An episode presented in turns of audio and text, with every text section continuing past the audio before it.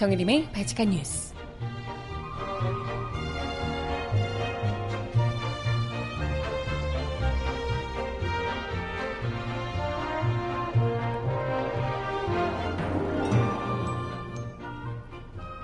여러분 안녕하세요. 바칙한 뉴스 정혜림입니다. 문재인 대통령이 어제 직접 국회를 찾아 시정연설을 했습니다. 주제는 일자리와 청년. 현재 극에 내몰린 헬조선 속 청년들의 현실을 하나하나 사례로 들며 국회에 적극적으로 협조를 요청하셨는데요. PPT까지 직접 준비해서 국회 설득에 공을 들였습니다. 그만큼 현재 청년 실업의 심각성이 굉장히 크다는 뜻일 거고요. 정부 역시도 그 심각성을 잘 알고 있다는 얘기겠죠. 그런 가운데 자유한국당은 대통령 연설 동안 팔짱 끼고 하품하고 졸고 아주 아주 그냥 불성실한 태도로 눈살이 찌푸리게 했습니다. 아니 분들 박근혜 시정연설 때 문장 문장마다 박수 치면서 감격했던 분들 아니었어요? 아니 그렇게 주무시려거든 숙박 요라도 내시든가. 음악 듣고 와서 오늘 이야기 함께 나눠보겠습니다. 블락비 테일과 구구단 세정이 함께 부르는 좋아한다 안 한다 듣고 옵니다. 신청곡 있으신 분 주세요.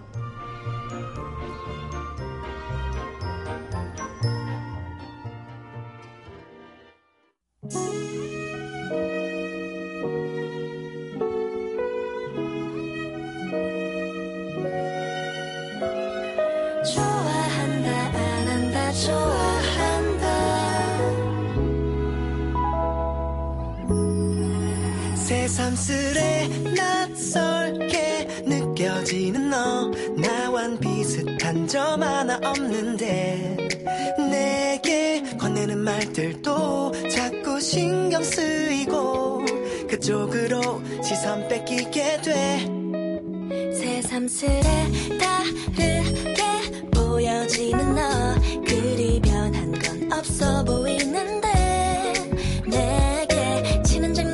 또 자꾸 신경 쓰이고 혼자 의미를 찾게 돼. 네, 첫 곡으로요. 어, 아이오아이와 구구단에서 활동을 하는 세정량과 갓세정이라고 뭐 그러시던데 세정량과 그리고 블락비죠. 네, 블락비 테일이 함께 부른 노래 였습니다. 좋아한다, 안 한다. 아, 참. 애기들 같네요, 노래가. 아유, 참. 아이돌 친구들. 아, 아무튼 첫 곡으로 듣고 왔고요. 이런 생각을 하는 거 보면, 아, 저도 참 나이가 들었구나 싶고. 아, 네. 좋아한다, 안 한다. 귀엽네요. 어, 신청곡은 화요비 이별 제가 걸어뒀고요. 잠시 후에 전해드려보도록 하겠습니다. 네. 어제 그 문재인 대통령 국회 연설, 시정연설이 있다는 거 이야기를 드렸었는데, 뭐 어떤 이야기를 또 하실지, 그리고 어찌됐건 이전과는 또 상당히 다른 이전 대통령, 이, 전직 대통령이나 뭐 이런 분하고는 또 다른 본인이 할 얘기만 하고 이렇게 그냥 사라지고 이런 게 아니고, 정말 이건 좀 설득을 하기 위한 공을 들여서 하는 시정연설이 될 것이다 라고 추측은 했지만 어찌됐건 생각보다도 더 열심히 공을 들인 흔적이 있더라고요. 그래서 뭐 구구절절 그 지금 현재 얼마나 일자리 대책 이 일자리 문제를 특히나 우리 어려운 경제 상황에서 이것이 얼마나 중요한 문제이고 지금 빨리 도입 이걸 들어가야 추경 예산을 지금 편성해야 하는 이유가 대체 무엇인지에 대해서 이 시급성을 누구보다도 더 강력하게 주장을 했고요. 그걸 위해서 직접 무슨 대학 시절에 PPT 뭐 혹은 이제 직장인들 이렇게 왜 사업 제안하고 계획하고 뭐 이럴 때 나오는 PPT를 직접 가지고 오셔서 국회의원들에게 어찌됐건 국민의 대표들인 거잖아요. 국회의원들에게 직접 PPT를 하고 설득하는 작업까지 했습니다. 그래서 뭐 대통령이 어찌됐건 취임 이후에 시정연설을 가장 빨리 한 사례라고도 하고요. 사실 뭐, 음, 그죠. 얼마, 한 달 좀 이제 곧 넘었는데, 이런 상황에서 직접 이걸 국회에 와서 직접 설득을 하겠다라는 것 자체가, 어, 그만큼 이게 이제 얼마나 중요, 뭐, 현, 우리, 이 경제 상황에서 일자리 대책이 너무나도 중요한 시점에 있고, 한시라도 빨리 지금 이제 투입이 돼야 된다. 아, 이게 이제 지금 문재인 정부에서도 굉장히 이걸 중요하게 보고 있다라고 해석할 수 있을 듯 합니다. 그래서 연설 내용도 굉장히 꼼꼼하게 준비를 하신 것 같아요. 뭐 여러 청년들의 사례들도 제시를 하고 저도 기사로 봤던 이야기들도 나오고 했었는데요. 뭐 많이들 보셨겠지만 시정 연설의 결국 주제는 청년과 일자리였습니다. 문재인 대통령은 열심히 공부해서 대학에 입학했고 입시보다 몇 배 더 노력하며 취업을 준비하는 헬조선 청년들의 삶을 끄집어냈습니다. 그래서 소방관과 집배원의 살인적인 업무 강도도 사례로 각각 들면서 공공부문 일자리를 늘리겠다라는 구상도 부각시켰습니다. 문재인 대통령은 이렇게 국민들의 고달픈 하루가 매일매일 계속되고 있다. 이 분명한 사실을 직시하고 제대로 맞서는 것이 국민들을 위해 정부와 국회가 해야 할 일이다라고 이제 이야기를 했습니다. 그러면서 지난 4월 기준으로 청년 실업률이 통계 작성 이후 최고치인 11.2%, 체감 실업률이 최근 3년간 24% 안팎. 그리고 소득 하위 20%에 해당하는 1분위 계층의 소득이 2016년 5.6% 줄어든 반면 상위 20% 계층 소득은 2.1% 증가했다. 등등. 청년 실업이 점차 심화되고 있다는 것. 그리고 소득 불평등 상황이 점점 더 또 심화되고 있다는 것. 구체적인 수치를 강조하면서 이야기를 하셨습니다. 특히 일할 기회조차 갖지 못하는 지금의 청년 세대를 두고 부모 세대보다 못 사는 첫 번째 세대가 될 것이라는 이야기도 나온다. 이건 가슴이 미어지는 얘기다. 청년 일자리는 자식들의 문제이자 부모의 일, 문제다. 국회가 함께 팔을 걷어붙이고 나가주실 것을 간곡히 부탁드린다. 라고 국회 협조를 요청했습니다. 그래서, 어, 주로 이제 그동안 이야기를 하셨던 것과 비슷한 맥락으로 소방관, 복지공무원, 근무감, 그, 근로감독관, 경찰관, 부사관, 군무원, 집배원, 가축방역관 등등 국민 안정과 특히 민생 현장에 정말 중요한 이런 분들은 사실 지금 늘어나야 된다고 계속해서 이야기를 했던 부분이잖아요. 인력이 부족해서 있는 사람들이 과로로 목숨을 잃고 이러는 일들이 계속해서 반복되고 있는 상황입니다.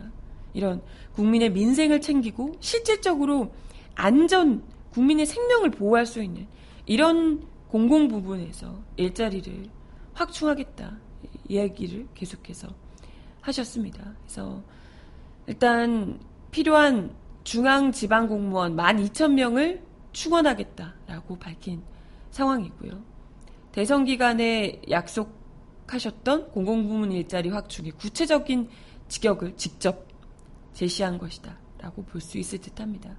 그리고 중소기업 사업주와 근무자가 공동으로 공제금을 적립하면 복리이자를 더해서 성과 보상금 형태로 돌려주는 내일 채용공제 수액 혜택 인원 확대, 또 창업 실패 재기 지원 펀드 등도 구체적으로 언급을 했습니다. 또 여성을 위한 추경으로 국공립 어린이집 360곳 신규 설치. 아, 이런 것도 너무 필요한 상황이었죠. 어린이집 교사 5천명 충원 등도 약속을 했습니다. 또 추경으로 효도하겠습니다. 라고 하면서 노인 공공 일자리 3만 개를 늘리고 일자리 수당을 월 22만 원에서 27만 원으로 인상하며 전국 47곳인 치매 안심센터를 252개로 늘리겠다라고 밝혔습니다. 사실 이런 것도 늘리면 치매 안심센터 이런 것들도 늘리게 되면 어쨌건 또 거기에 일자리가 또 늘어날 수도 있겠죠. 네. 아무튼 시정연설을 29분 동안 하셨는데 일자리, 청년 이런 단어를 가장 많이 사용하셨다고 하고 국민, 정부, 추경, 국회, 고용, 실업 이런 단어들을 많이 또 언급을 하셨습니다. 근데 뭐 어찌됐건 다른 야당 의원들도 그렇고 여당 의원들이 대부분 박수도 치고 이렇게 뭐 했었는데요. 하지만 단 한 곳 자유한국당 의원들은 최근에 뭐 지지율이 더 떨어지셨던데 그죠? 10%안 10%가 될까 말까를 늘, 늘 유지하고 있는 상황입니다. 아무튼 이 자유한국당 의원들이 국민우롱 인사 지명 대통령은 철회하라 이런 구호가 적힌 종이를 이 모니터에다가 다 붙여놓고 굉장히 이제 거의 뭐 팔짱 끼고 뭐 주무시고 거기서 아니 잠은 좀 집에 가서 주무시라고요. 대낮에. 아니 이 밤에 대체 뭘 하시길래 다들? 뭐뭐술 드시나? 뭐 하세요 대체? 낮에 오시면 왜 그렇게 졸고 정우택 원내대표님 계속 하품하시고 이러시는 장면이 카메라에 계속 잡히던데. 아니 좀 그런 자리에서는 졸려도 좀 참고 이러는 게 예의 아닌가? 거기 앞에서 지금 어쨌건 뭐 훈화 교장 선생님 훈화 말씀 이런 게 아니고 아니 국회든 대통령이든 똑같이 지금 뭐 추경 예산 할 거냐 말 거냐 이것 때문에 굉장히 심각한 문제인 거잖아요. 지금 일자리 대책 어떻게 할 거냐 이런 얘기를 하고 있는데 아니 비판하실 게 있으면 마음에 안 드는 부분이 있으면 정색을 하고 열심히 지켜보면서 아 이런 부분은 좀 현실과 맞지 않다고 봅니다. 이런 식으로 얘기라도 하던지 그냥 뭐 졸면서 그냥 다 이 태도 자체가 당신이 어떤 좋은 얘기를 해도 난 듣지 않겠다. 이런 난 동의해주지 않겠다 라는 이 뭐랄까요? 덩꺼집 같은 고집을 이분들이야말로 독선과 아집의 전형을 제대로 보여주고 있는 것 아닌가? 뭐 이런 생각이 들어요. 그래서 뭐 이거 앞에 모니터에 종이 붙이고 이것도 이전에 야당 뭐 따라하려고 그랬던 듯한데 국민 우롱 인사지명이라고 생각을 하신다면 어느 국민인지 국민들 60 몇 퍼센트, 60 몇 퍼센트 가장 반대하시는 강경화 후보도 60% 이상 반대의 두 배가 훌쩍 넘는 수치가 임명에 찬성할 것을 요구하고 있습니다. 우롱하는 것은 국민을 우롱하는 것은 이런 국민들의 이야기에 80% 이상을 지지하고 있는 80% 이상이 지지하고 있는 문재인 정부의 이런 행보에 계속해서 딴지를 걸고 있는 분들이야말로 자유한국당 분들이야말로 정말 국민 우롱 정당이 아닌가 생각을 하게 됩니다. 뭐 아까 채팅창에서 보내주신 기사들 보니까 이전 그 박근혜 시절에 박근혜 정부 시절에 뭐 시정 연설 했는데 말 한마디 끝나기가 무섭게 사과 말 한마디 끝나기가 무섭게 박수를 계속 무슨 말인지는 알고 치셨을까? 그 이야기 뭐 말도 안 되는 얘기 하는데 계속 박수를 치고 막 그러고 있는 그러면서 끝나고 나오면서 연설 너무 좋지 않았어? 뭐 이랬다고 하죠. 네, 진짜 뭐 연설이 좋았는지 그냥 어, 자기들끼리 그래 쇼를 하셨는지 모르겠지만 그 정도 수준에서 박수치며 감탄할 정도면 이번 연설 들으셨으면 막, 막 무릎 꿇고 눈물 흘리면서 들었어야 되는 거 아닌가 싶은데 안 들으셔서 그랬나? 그렇게 계속 일 나오셔가지고 주무실 것 같으면 숙박료를 내시라고요. 아니 숙박료를 내시고 아, 이미 주무셨으니까, 주무셨으니까 숙박료 내시고 앞으로는 그냥 나오지 마세요. 그냥 그 일을 관두시는 게 맞다고 봅니다. 그 정도로 일을 안 하실 것 같으면. 그잖아요. 아무튼 뭐 연설에서도 연설을 하면서도 하는 동안에도 뭐 굉장히 좀 심드렁한 반응이었고 나오면서도 뭐 아무튼 좀 불만 어린 반응이었다고 하는데 어찌됐건 추경 예산안과 관련해서 다른 야당과 여당 같은 경우에는 일단은 뭐 굉장히 시급, 한 문제이기 때문에 추경 예산 안에는 이제 동의를 한 상황입니다. 근데 자유한국당에서는 추경 심의에 참여할 수 없다라고 또 보이콧을 했다고 전해졌는데요. 그런데 지금 뭐 여론이 워낙 지금 당장 경제 살리 지금 굉장히 시급한 문제고 이 이야기 자체가 계속해서 국민들이 요구해 왔던 대통령 선거 때도 이걸 이런 대책들에 대해서 적극적으로 지지를 했던 거잖아요. 이런 부분들에 대해서 못하겠다고 어, 딴지를 걸고 있는 자유한국당에 뭐 당연히 이건 비난의 눈길이 쏟아질 수밖에 없습니다. 네. 여론의 따가운 눈총이 의식이 됐는지 또 오늘 아침 보니까 추경심의 참여 쪽으로 추경심의에 참여하겠다는 쪽으로 방향을 급선회했다는 소식 오늘 아침에 전해졌습니다. 정우택 자유한국당 대표 권한대행이 오늘 YTN 라디오 신율의 출발 새 아침과의 인터뷰에서 추경심이나 통과에 반대한다는 입장이냐 이런 질문에 아 그것은 아니고요. 저희들은 추경이라는 것이 급한 건 알지만 법적 요건이란 게 또 있다. 법적 요건에 부합되는지 여부도 따져봐야 되고 추경에 아까 말씀드린 대로 공무원 증원 같은 건 전혀 불필요한 예산이 담겨 있고요. 예산이 우리가 목적대로 쓸 수 있으니까요. 뭐 여러 사항을 심의해서 결과적으로는 결정해야겠죠. 라고 답합니다. 그래서 뭐 공무원 증원이 불필요한 예산이라는 얘기인가 뭔지. 아무튼 아무튼 간에 그러면 추경 심의하는 데는 참석하긴 하는 거냐라고 물어보니까 아 그렇죠. 이제 심의를 하기 위해서 여러 가지 의사 일정을 짜야겠죠. 라면서 참여 일정을 참여 참여 방침을 밝혔다고 합니다. 뭐 네.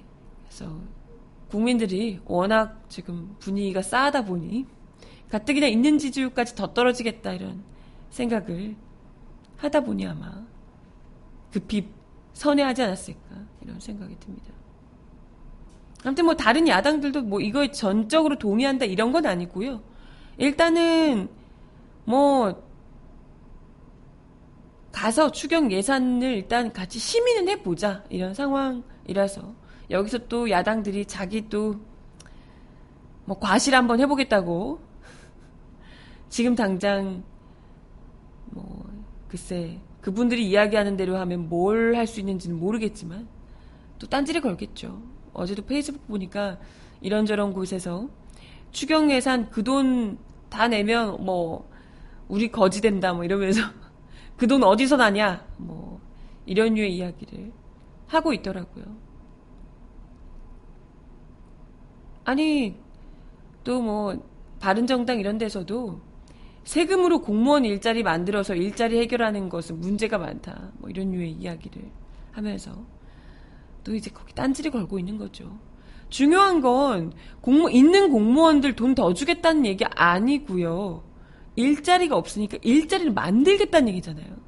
당장에 지금 기업들이 일자리 안 되니까 국가 공무원을 늘릴 건데 그것도 행정직 공무원 늘리겠다는 거 아닙니다. 그동안 숱하게 인원 증원이 너무나도 절실하게 필요했던 이런 분야에 당연히 그건 국민 세금, 국민들의 인생을 돌보는 일이니까 그러라고 세금 내는 거예요. 허튼 데 세금 쓰, 강, 강 파고 막 이런 데 세금 쓰지 말고 교과서 만, 국정교과서 만들고 이런 데 쓰지 말고, 음? 이런 데 쓰라고 국민 민생 챙기고 생명 챙기고 안전 챙기는데 그런 사람들 더 뽑으라고. 아니 소방공무원 더 뽑는 거? 복지공무원 더 뽑는 거? 돈 안 아깝다고요. 이상한데 돈 쓰지 말고. 그지 않습니까? 하, 뭐 이러니 저러니 이야기를 하지만 자유한국당이나 바른정당이나 이런 분들은 그냥 일자리 대책이나 경제 문제 이런 거에 대해서 그냥 입 다무시는 게 낫지 않을까요?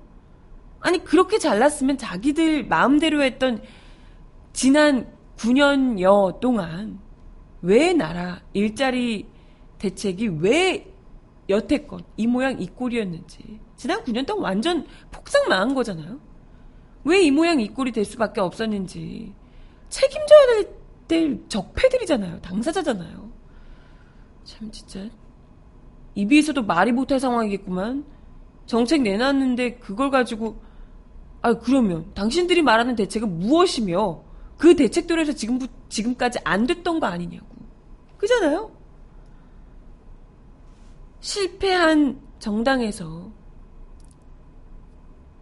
정말 가장 끔찍한 헬조선으로 만들어 놓은 당사자들께서 입을 그 입 좀 다무셨으면 바람이 듭니다. 음악 하나 더 듣고 와서 이야기 이어가 볼게요. 화요비가 부르는 이별 듣습니다. 어쩌다 생각이 나겠지 냉정한 사랑이지만 그렇게 사랑했던 기억은 잊을 수 없을 거야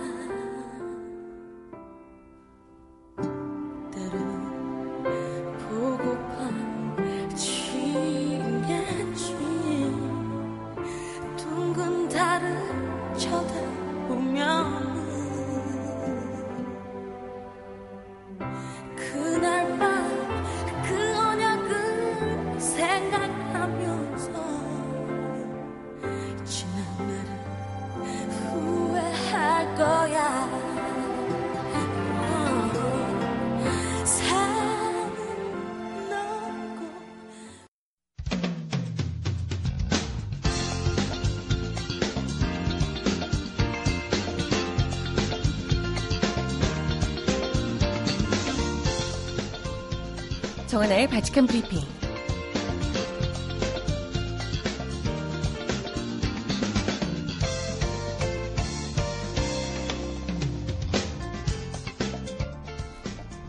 첫 번째 소식입니다. 꼬인 인사정국의 실타래가 좀처럼 풀릴 기미를 보이지 않으면서 전국이 덜컹거리고 있습니다.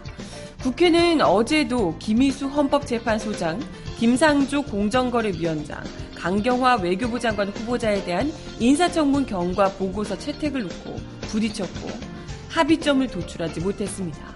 문재인 대통령이 이날 추가 경정 예산안에 대한 국회 시정연설을 하기에 앞서 여야 지도부를 만난 자리에서도 야당 지도부는 내각 인선에 대한 비판을 제기했습니다. 야권에서는 여야 대표에게 5대 원칙을 지키지 못한 것에 유감 표명을 했어야 하는 것 아니냐 이런 이야기도 하고 있다고요. 진짜 어떻게든 머리를 내 앞에 조아려라 이런 얘기신가 봐요. 아, 이분들 왜 이러실까? 특히 자유한국당, 국민의당, 바른정당 등 야3당이 한 목소리로 반대하고 있는 강경화 후보자에 대한 청문보고서 채택은 이날도 무산이 됐는데요. 국회 외교통일위는 추가 간사회의나 전체 회의 일정도 구체적으로 잡지 못한 것으로 알려지고 있습니다. 어떻게든지 미안하다고 싹싹 빌어라. 어, 지금 국민이 80% 이상 지지하든 말든 네가 네 맘대로 못한다는 걸 인정해라. 뭐 이런 식인 것 같아요. 무릎 꿇기를 하겠다, 시키겠다. 이런 생각이 좀 듯한데. 아무튼 강경화 후보자 인사청문회는 지난 7일에 열렸지만 야3당이 강 후보자를 부적격으로 판단하며 보고서 채택이 이뤄지지 않고 있는 상황입니다. 그리고 김상조 후보자의 청문회, 청문 보고서 채택 역시도 또다시 지금 무산이 됐는데요. 국회 청, 정무위가 세 번째 전체 회의를 시도했는데 한국당, 자유한국당의 보이콧으로 또 무산이 됐다고요. 1차 채택 시한에 이어 2차 채택 시한인 이날까지도 미뤄졌습니다. 김상조 후보 정말 뭐 별 문제 없다. 거의 뭐 문제가 있기는커녕 훌륭하다라는 평가를 받고 있는 인물까지도 이렇게 보이콧하고 있다는 것은 이전에도 이야기 나왔듯이 거래를 하고 있다라고밖에 볼 수가 없을 듯합니다. 다른 사람들 통과시켜 주려면 한 명쯤은 포기하고 가시지 이런 협박이 아닐까 싶기도 하고요. 아무튼 문 대통령은 음, 이날까지 어제까지 보고서 채택을 해달라고 정무위에 요청을 했었지만 결국은 또 보이콧으로 무산이 된 상황입니다. 국회 인사청문특위도 간사회의를 열고 김희수 후보자에 대한 청문 보고서 채택을 논의했지만 입장차를 좁히지 못했다고요. 김 후보자에 대한 청문 보고서 채택 시한도 종료가 됐습니다. 문 대통령이 국회의장실에서 가진 여야 지도부 차담회에서도 바른정당 주호영 원내대표는 국민통합을 자주 말씀하시는데 장관 11명 중 9명이 선대위에 참여한 이들이어서 안 맞는 것 같다. 뭐 이런 이야기. 인사정책 예산을 일방적으로 하고 국회에 도와달라고 하면 과거 정부와 달라진 게 뭐 있느냐. 라고 이야기를 또 국민의당에서 했다고 하고요. 한국당, 자유한국당 정호택 원내대표는 아예 불참을 했습니다. 아니, 장관 11명 중에 9명이 이, 이쪽 사람이라서 문제, 선대위에 있는 사람들이 문제라면, 아니, 그전에는 뭐야, 대체? 아니면, 자기들이 찍어주는 사람들을 해야 통과를 시켜주겠다, 이런 건가요? 아니, 뭐, 다른 거 다 필요 없고, 그냥. 핵심은, 그냥 멱살 잡기, 발, 발목 걸기, 태클 걸기, 밖에 되지 않는 상황이 아닐까, 생각이 듭니다. 아무튼, 뭐, 문재인 대통령이 그냥 임명을 강행해도 되는 상황이긴 합니다만은 장관들 같은 경우에 이렇게 된다면 어찌됐건 야당 입장에서는 뭐 야당에서 반대하는데 억지로 밀어붙였다 어, 독재다 뭐 이런 류의 이제 또 비난을 하기 위해서 이런 식으로 사전 태클을 걸고 있는 게 아닐까 이런 생각이 드는데요 아무튼 뭐 청와대는 계속해서 야권의 협조를 구하는 전략을 계속해서 펼 예정인 것으로 알려지고 있습니다. 적당히 하고 좀 오케이 하셨으면 좋겠네요. 국민들이 지금 지켜보고 있다고요.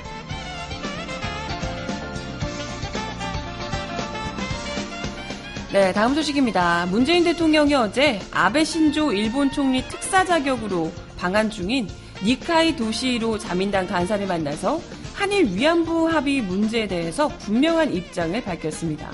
문 대통령은 어제 오후 5시부터 1시간가량 청와대 본관 접견실에서 니카이 특사를 만나서 이 문제에 대해서는 한국 국민들이 받아들이지 못한 것이 솔직한 현실이라며 당사자인 위안부 할머니들이 이 문제를 못 받아들이는 게 현실이라고 말했다고 박수현 청와대 대변인이 춘추관 브리핑을 통해 전했습니다. 문 대통령은 이 점에 대해 한일 양국이 직시할 필요가 있다며 양국이 위안부 문제로 인해 다른 문제의 발전을 가로막는 길로 가서는 안 된다라고 선을 그었습니다. 문 대통령은 역사 문제는 역사 문제대로 지혜를 모으고 다른 문제는 그것대로 발전시켜야 한다며 아베 총리에게 이 말을 꼭 전해달라라고 니카이 특사에게 당부를 했습니다. 문 대통령은 한일 관계를 불편하게 하고 발목 잡는 것이 역사 문제인데 단숨에 해결되리라 생각하지 않는다며 다만 일본이 한국 국민의 정서를 헤아리려는 노력이 중요하다. 양국이 지혜를 모으면 양국 관계가 더 빨리 발전한다. 라고 이야기를 했습니다. 이에 니카이 특사도 공감한다. 함께 노력하자. 자민당이 일본 의회 내 과반 의석을 차지하므로 오늘 문 대통령과 나눈 이야기를 실현할 수 있게 책임 있게 노력해 가겠다라고 답했다고요. 글쎄, 이분이 생각하는 공감한다가 우리가 생각하는 공감한다가 같을지 모르겠네요. 아무튼 어 위안부 문제 발언에 대한 특사의 반응은 어떠냐는 질문에 대해서 위안부 문제에 대해 특사도 특별한 반응을 보이진 않았지만 대체로 공감 간다는 표현을 많이 사용했다라고 이야기를 했다고요. 글쎄, 네, 모르겠네요. 말은 공감 간다고 해놓고 거기서 또 다른 소리 할 것 같은 느낌이 왠지. 유엔이 부르는 그녀에게 듣고 옵니다.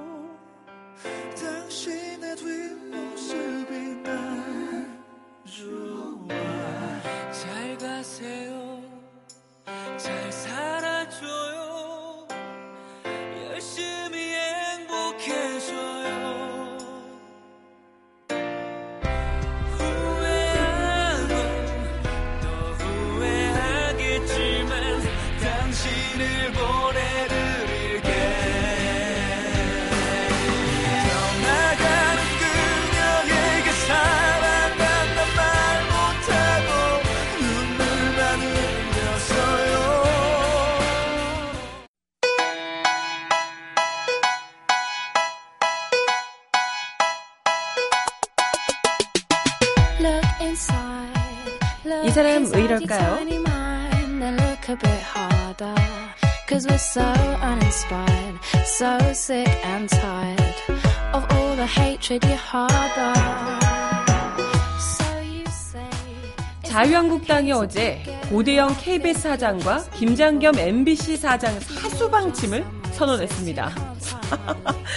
조선일보 편집국장 출신으로 자유한국당 방송 장악 저지 투쟁위원회 위원장을 맡고 있는 강효상 의원이 어제 의원총회에서 정우택 원내대표와 김선동 원내수석 부대표의 관심과 격려하에 방송장악 저지 투쟁위원회를 구성했다며 원내에서 심재철, 박대출, 이우연, 이채희, 주광덕, 김성태, 송희경, 민경욱 의원 등과 원외에서 여러 언론 출신 전직 의원, 법조 변호사 출신의 많은 분들로 약 16명으로 구성됐다라고 보고했습니다. 와, 방송장악 저지투쟁위원회 이름 한번 거창합니다.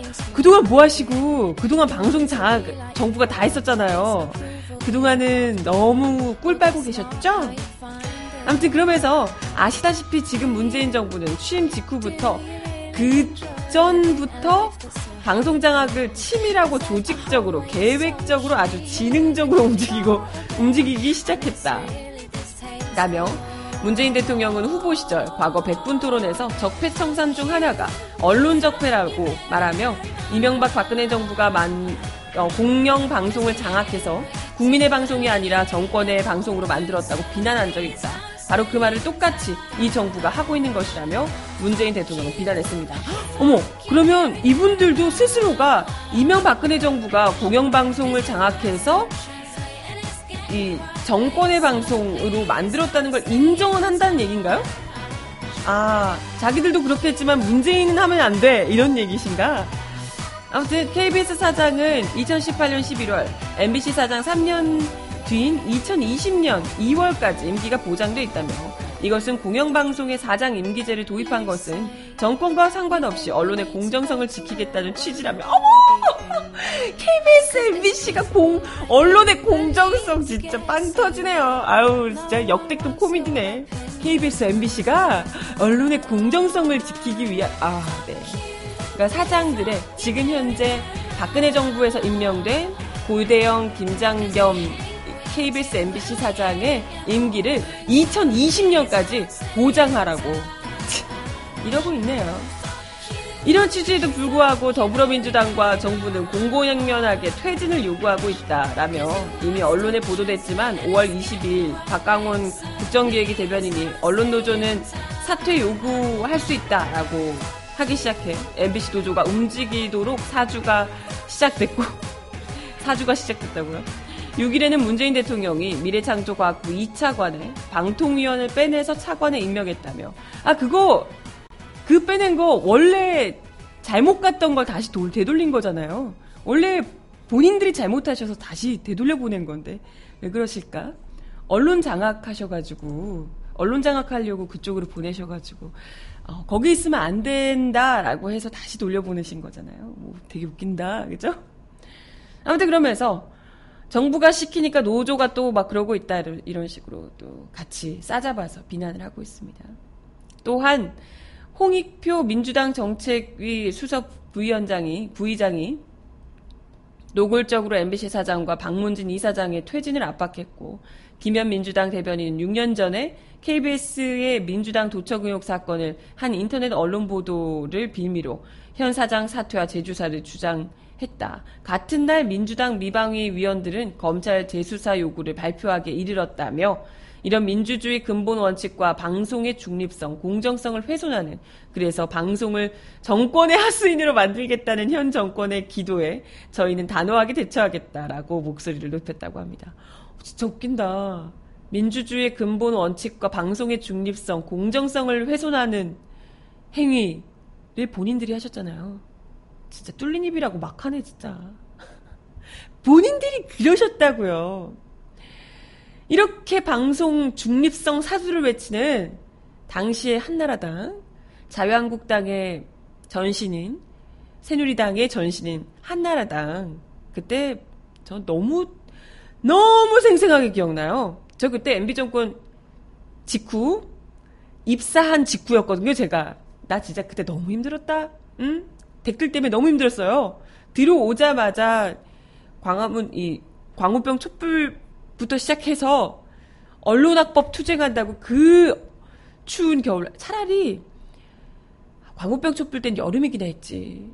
언론학법 투쟁 때 겨, 한겨울이어가지고 매일 밤 거기 촛불 하는데 가서 리포트하고 부츠를 신어도 발 꽁꽁 얼어가지고 그 고생을 고생을 했는데 결국은 언론학법 본인들 마음대로 독재 정권에서 억지로 통과를 시키셨잖아요. 그죠? 그때 똑똑히 기억납니다.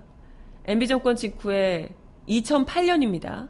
정현주 KBS 사장에 대해서 전방위 압박을 가하다가 퇴진을 거부하는 정 사장을 배임 혐의로 강제로 해임한 바 있습니다. 강제로 해임, 해임을 했어요. 그냥 뭐 아무거나 그냥 덮어 씌운 거죠. 그러고 나서 법원에서 무죄 판결을 받았지만 이미 그러니까 다 필요 없고 억지로 내보내려고 한 거예요. 왜 왜? 똑같이 하면 되겠네. 그런 식으로. 뭐가 문제야? 그렇지 않나? 아니 그리고 사실 이분은 없는 죄를 드밀었지만 있는 죄를 캐면 되겠네요. 이분들 죄가 많으실 것 같은데 느낌상 느낌적인 느낌상 뭐가 찔리는 게 아주 많으실 것 같은데 또 그때 당시 MBC 사장 엄기영 MBC 사장에 대해서도 사퇴 압박을 가해서 결국 엄 사장 역시도 임기 만료 전에 중도 하차를 했어야 했습니다. 이래놓고 자기들이 압박을 가해서 사장 다 내쫓고 그 이후 이후로 계속해서 자기들 입맛에 맞는 사람들을 낙하산으로 내다 꽂아놓고. 우리가 그새 그걸 잊었을까봐 그러나? 아니 어떻게 이런 말을 부끄러워서라도 나 같은 말 못할 것 같은데 이런 얘기를 민주주의 근본 원칙과 방송의 중립성, 공정성을 훼손하는 그래서 방송의 정 방송을 정권의 하수인으로 만들겠다는 현 정부의 기도 이렇게 이야기를 합니다. 정권의 하수인으로 이미 만드셨고요. 지금 방송이 정권의 하수인이 아니라 어, 한나라당의 하수인으로 만들었던 셈이죠. 네. 그 하수인 역할에 충실하셨으니 뭐랄까요? 주인이 바뀌었으면 개들은 바뀌어야 되지 않겠어요? 응? 그죠? 주인 따라 가셔야지. 아우 정말 맞습니다. 내로람 내로남불의 전형이 아닌가 싶고요. 아우 진짜 부끄러워서라도 저는 이런 말 못할 것 같은데 본인 입으로 본인이 하신 게 있는데 바로 몇 년 전에 어떻게 이런 이야기를 우리가 했다고 어 너네까지 이러냐 너네는 민주주의 정부라며 우리는 아니지만 이런 이렇게라도 솔직히 하시든가 걱정 마세요. 뭐 그렇게 문재인 정부에서 불법적으로 혹은 민주주의를 훼손하는 방식의 뭐 그런 일은 안 하실 겁니다. 정말 있는 그대로 아니 불법이 있는 사람이면 당연히 이건 수사를 해서 처벌을 받아야 되는 거고요. 그리고 어찌됐건 사실 그 자리에 앉으시는데도 굉장히 좀 어, 뭐 낙하산으로 앉았다 이야기가 굉장히 많았던 분들이잖아요. 그죠? 그런 분들에게 뭐가 문제가 있다라고 하면 어쩔 수 없는 거지 않나요? 네. 심하게 다루지 않을 거예요. 방송이 제발 좀 KBS, MBC 요즘 제정신을 얼른 차릴 수 있도록 지켜보겠습니다. 마지막 곡 들려드릴게요. 이하이가 부르는 1, 2, 3, 4.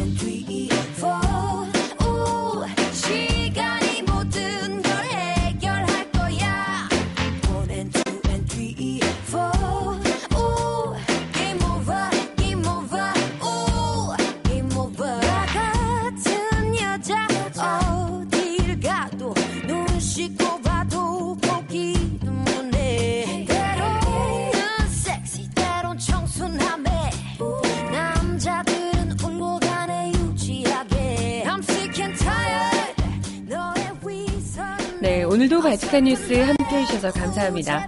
오늘 강건이 소나기 내린다고 합니다. 우산 잘 챙기시고요. 바치카 뉴스는 내일 10시에 다시 올게요. 여러분, 내일 만나요. 안녕.